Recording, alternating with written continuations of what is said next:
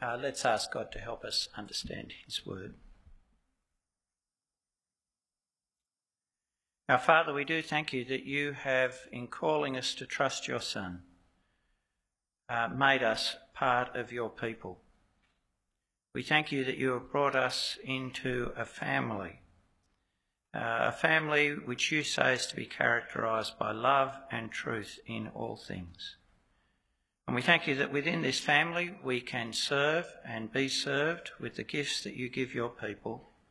We can encourage and be encouraged in persevering in following Jesus. And Father, we thank you that you provide in your word uh, for leadership for your family, those whom you say should be entrusted with the care of your people.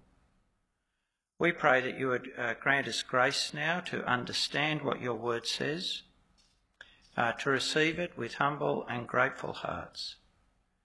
And gracious Father, we pray that you would help me speak this word truthfully and clearly. In Jesus' name, Amen.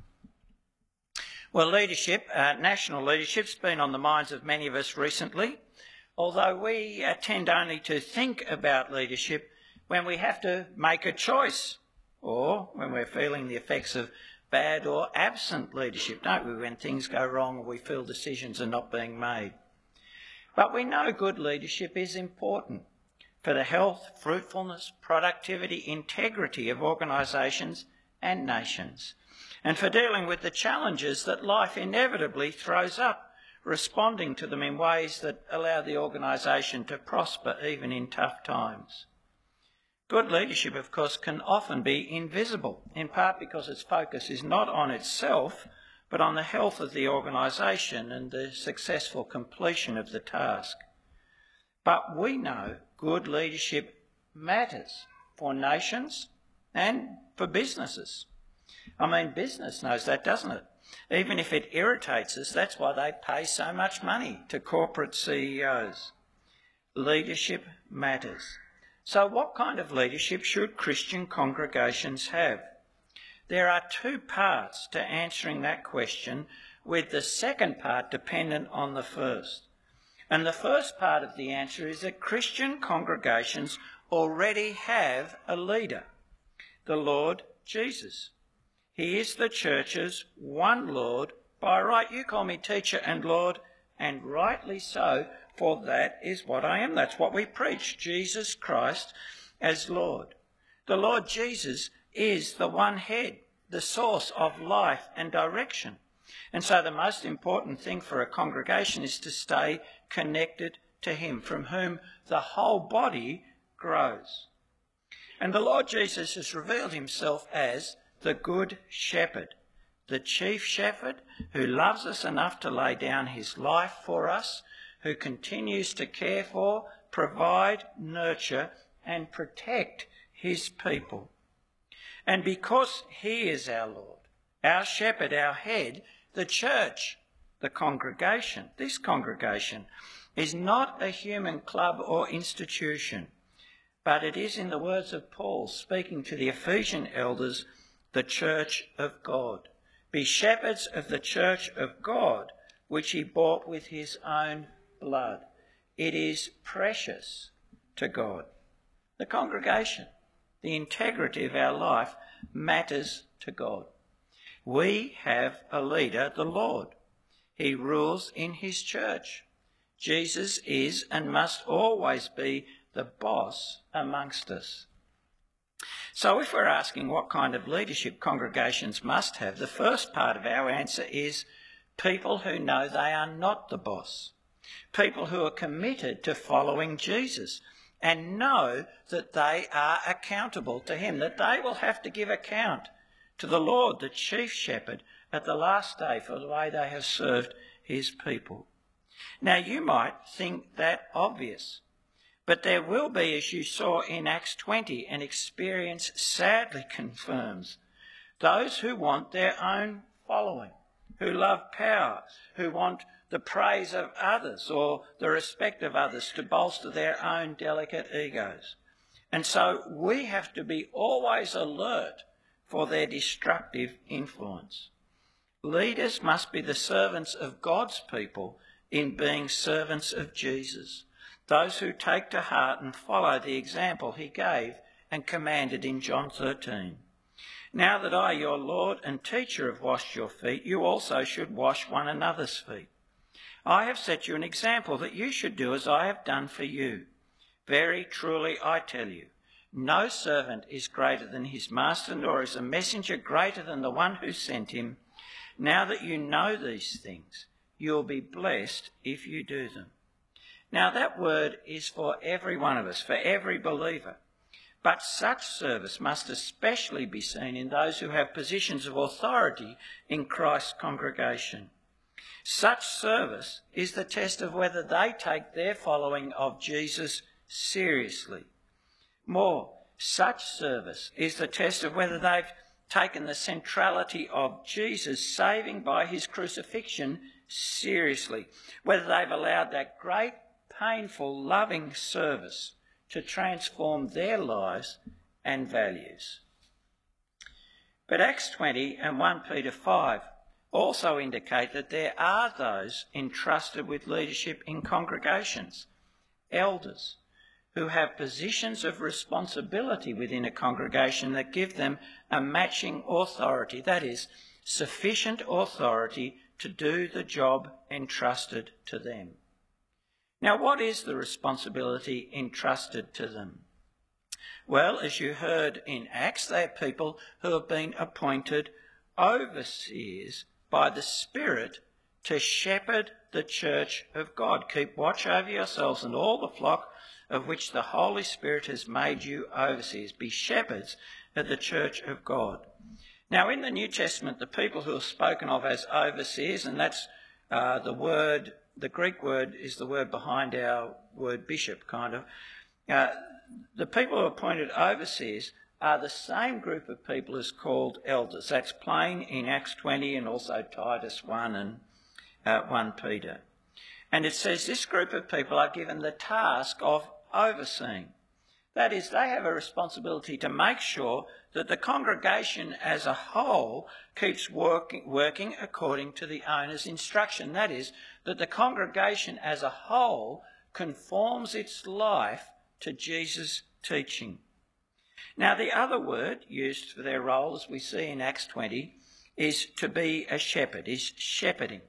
Now, we're not familiar with shepherds uh, with a shepherd's role now. We're not as familiar as first century believers were.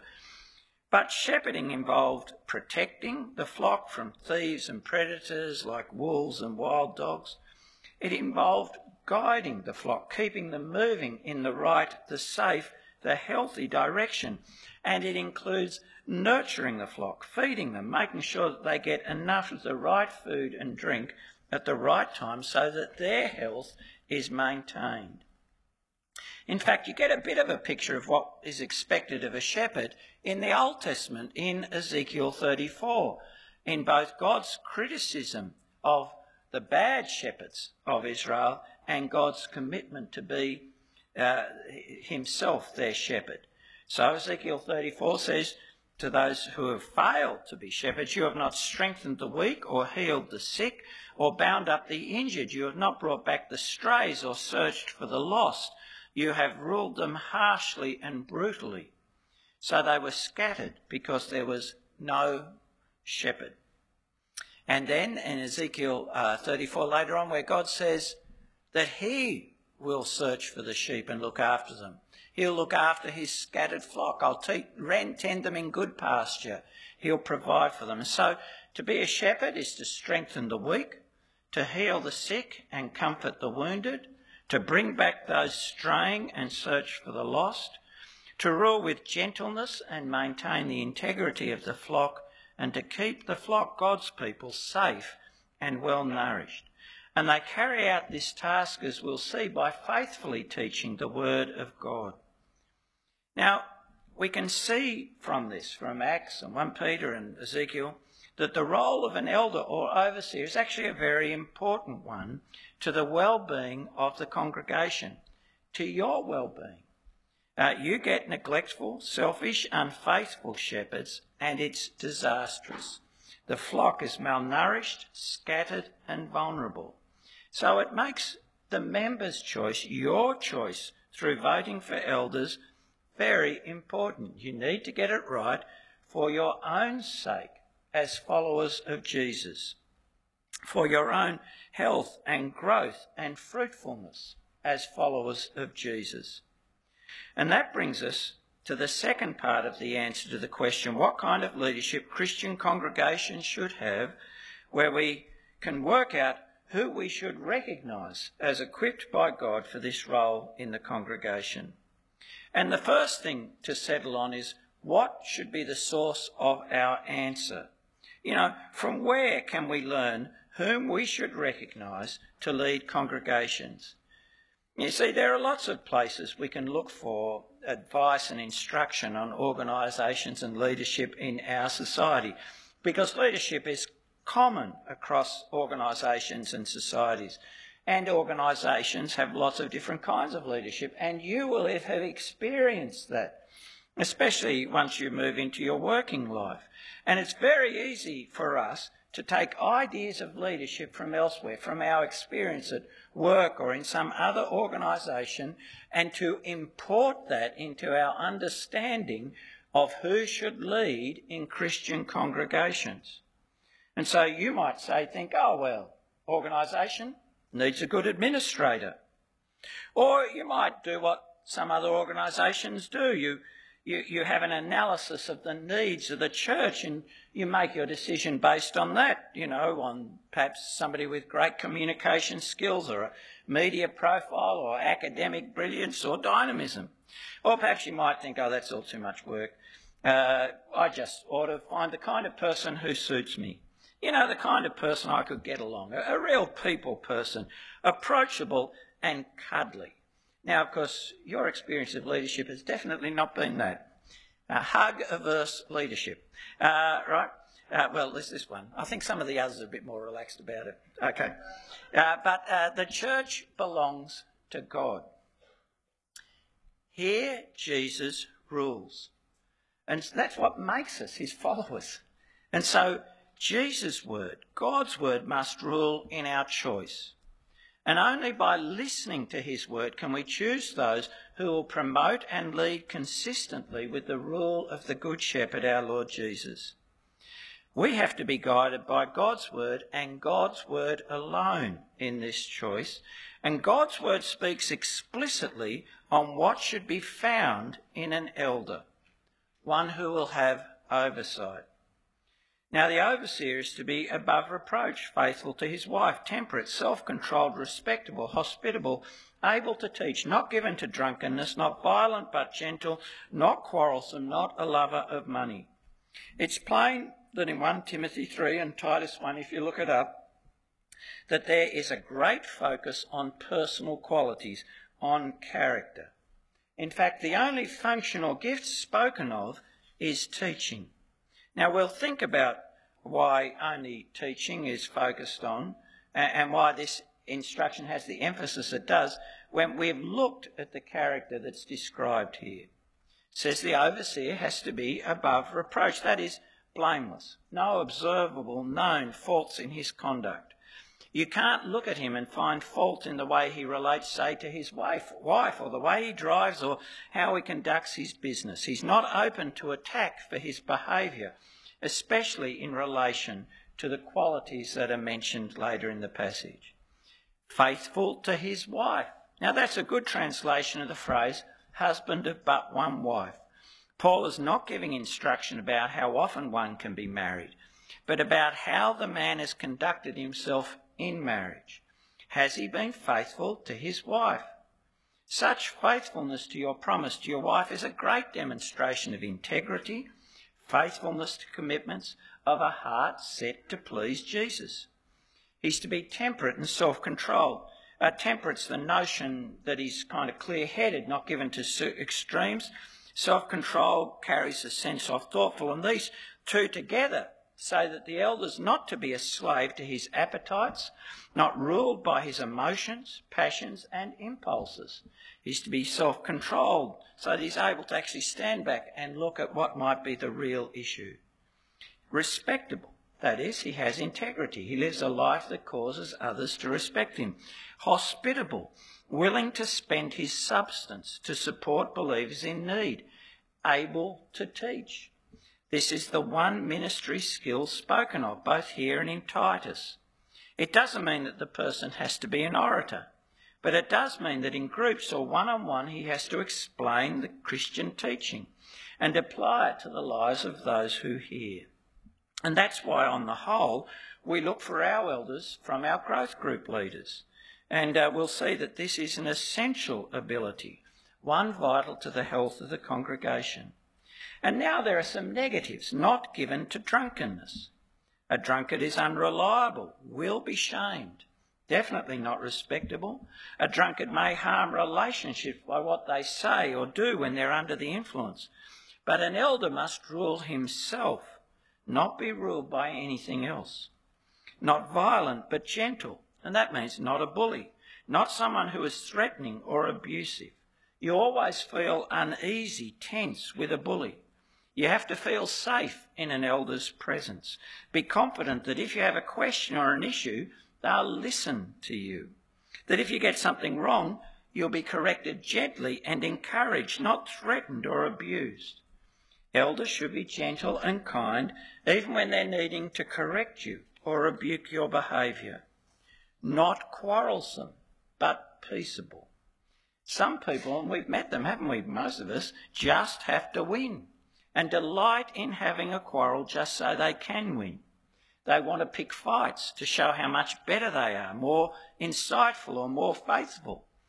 We learn in peace and our understanding, not a demonstration of the elder's intellectual superiority, has to be the elder's goal. Not a lover of money. Not someone who will use you or the congregation for their own material advancement. You can never trust such a person, for they always have their own interests, not yours, at the forefront of their thinking.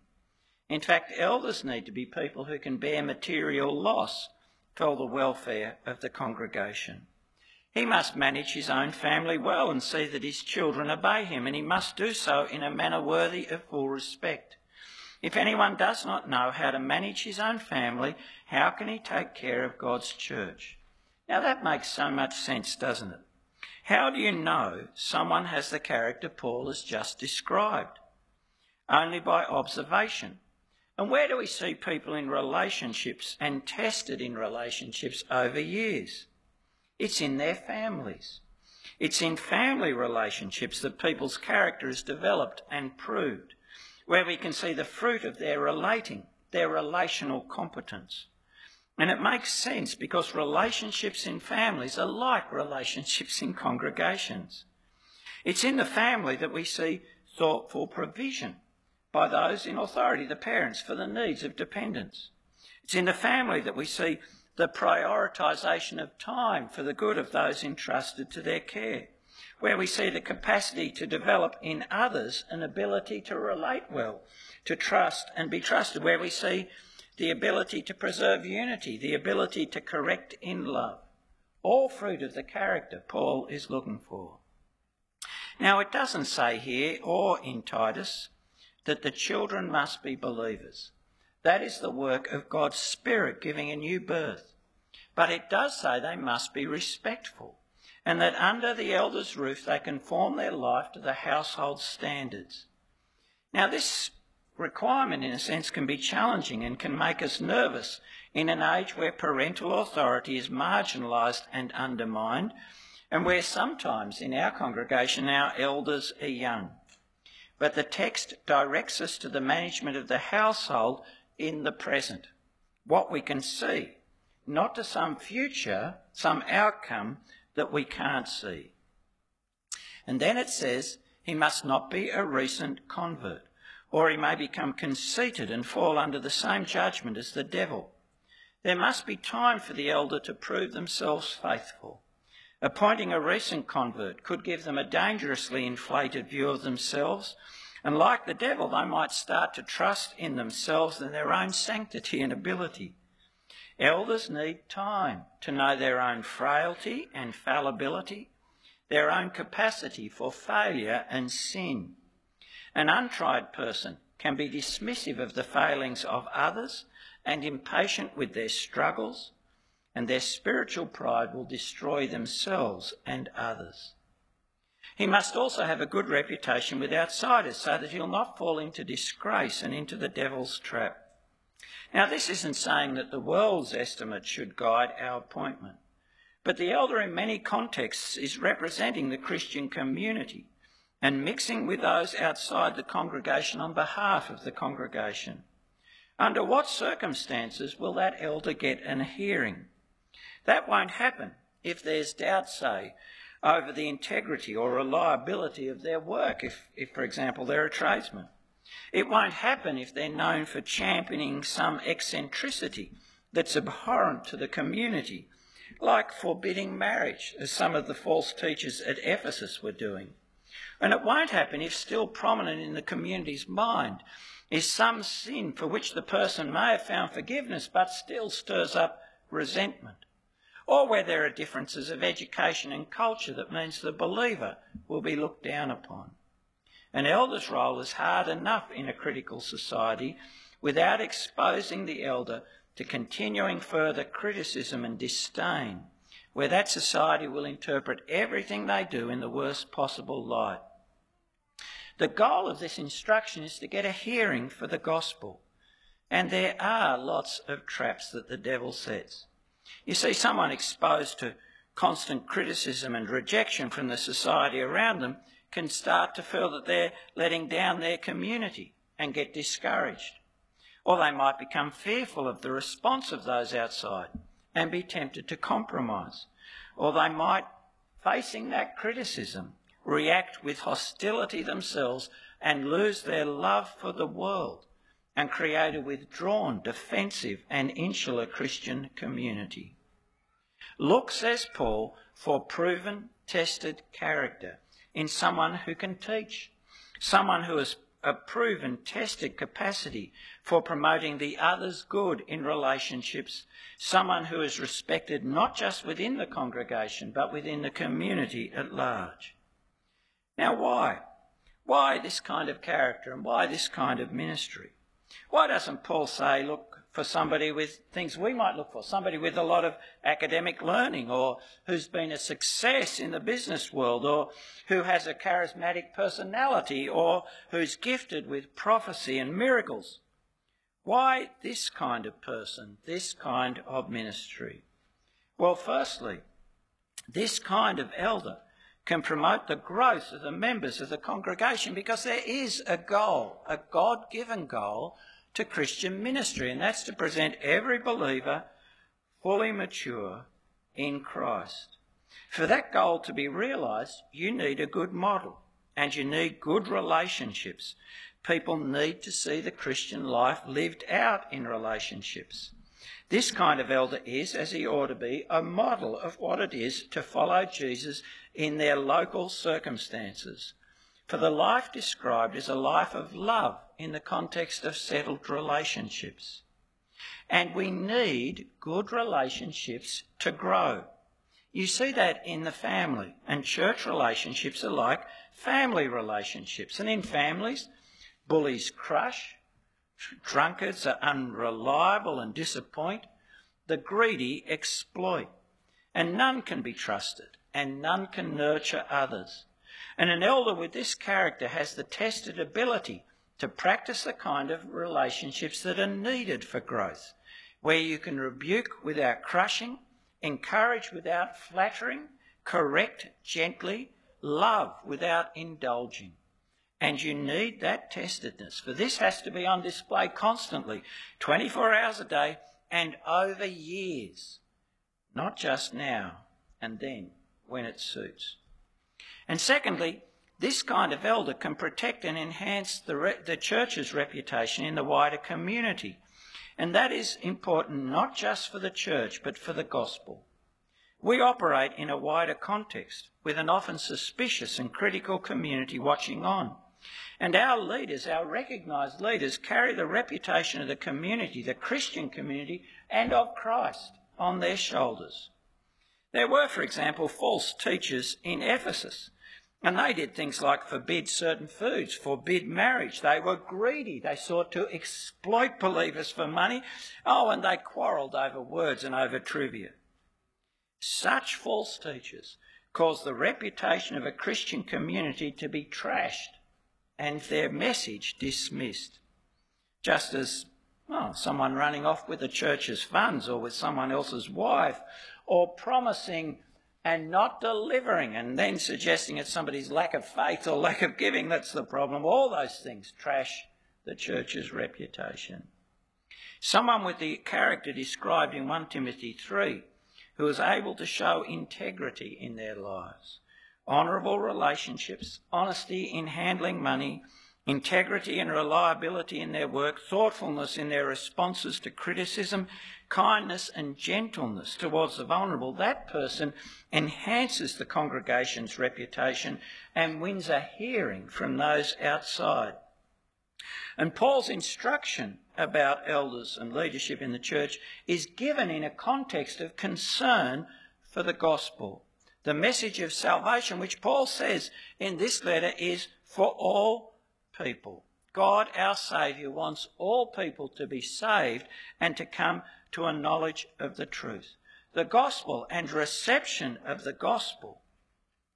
Well, that's on Paul's mind as he gives this instruction, just as it should be on ours. And thirdly, we need this kind of character and giftedness because elders are entrusted with the teaching of the word in the congregation. And the reception of that word is essential to the identity and life of Christian people. In fact, it's through the teaching of the gospel that we are Christ's people. Only this way, where his word is heard and conformity to it, to trust and obey it, is encouraged and modelled, can we be who we claim to be, the people of our Lord Jesus. See, think of the centrality of the word to our life as Jesus' people. To be his disciples, we are to be taught to obey everything that Jesus has commanded. That's right. We are his followers as we hear his word and do it. Our Lord Jesus rules us, his people, by his word. He guides and directs us by his word. And yes, he saves us, Romans 1, by his gospel word, the power of God for salvation. Now, both those considerations come together in 2 Timothy. The Word makes us wise for salvation, it saves us. And through its teaching, rebuke, correction, and training, we are equipped to live the life that God wants us to be. And in the scriptures, we are reminded over and over again that we must keep listening to Jesus' word. And so we have to have leaders who teach Jesus' word. If those we choose are unable to teach one on one as well as in the group, if those who are entrusted with teaching the word in a congregation are dismissed as hypocrites, if teaching can't be received because it's lost in bullying, threats, or argumentativeness about things that don't matter, the word will not be clear amongst us, it will not come to us with authority, and it won't get traction in our common life. Christ will not rule amongst us, and the congregation will wither as his people. Why this kind of eldership?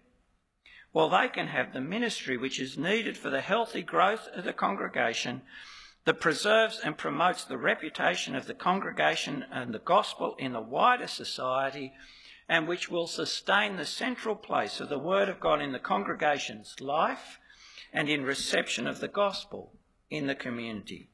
So be wise about your choice of elders and confirm your choice to God's word. And as you prepare to do that, be thankful. Be thankful that the Lord Jesus commands and provides this kind of leadership for you.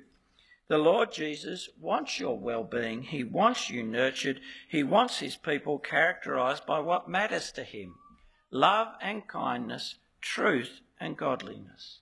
So be thankful and be prayerful. Our Lord Jesus gives to his people the leaders they need. This character can't be manufactured, No amount of leadership classes or institutes will give you these kinds of people. They are His gift to His people, prepared through faithful living over years. So you should be praying for such elders and praying with confidence. He wants His people healthy and safe. If we are not getting this kind of leadership, perhaps it's because we're not asking. Be thankful, be prayerful, and know that your job is to recognise those whom God has given, and to recognise that such men, and only such men, are fit to exercise pastoral care amongst God's people. Don't overlook those with this character because others say are noisier. Don't disdain because they're not worldly or influential or recognised. Don't be misled by whatever your background is in leadership into choosing someone other than God's word says should be elders amongst his people. To set aside the scripture's instruction is folly that invites trouble. And when the Lord provides such leaders, imitate them. Elders may have different gifts to ours, but the character of an elder described here in Timothy and Titus is the character we should all have. All of us should be faithful in marriage, above reproach, self controlled, hospitable, kind. None of us should be addicted to anything grog or porn or drugs or Facebook. None of us should be bullies or argumentative. None of us should be seeking to exploit relationships in the church for personal gain. That's why Jesus wants elders such as these so you can see examples in your context, in your circumstances of following Jesus. And when the Lord provides, please keep praying for your elders and pastors because it can be a tough gig and a long service is called for and lots of stuff can happen over these years. And yet what's called for is consistency of life and teaching over many years. So, for your own benefit, for the reputation of the gospel, to make sure we are a community where Jesus rules in truth and not just in show, for the good of the world who desperately needs to receive the gospel, to see the goodness of following Christ, pray and choose wisely. Let's pray. Heavenly Father, we thank you that your word is a lamp to our feet and a light to our path. We pray that you would help us to take it to heart and only choose to have positions of leadership responsibility amongst us, to be elders amongst us, those whose life and teaching conform to your instruction. But more than that, Father, we pray that all of us uh, would want to live lives that can be models to others of what it is to follow Jesus in our circumstances. That you would move all of us to be faithful to our commitments, to be kind and gentle, self controlled, thoughtful, people whom others can respect. Our Father, we do pray this so that together we would be built up as your people and together we would be a light to the world. Our gracious Father, we thank you for this word. Give us the grace of living according to it. In Jesus' name, Amen.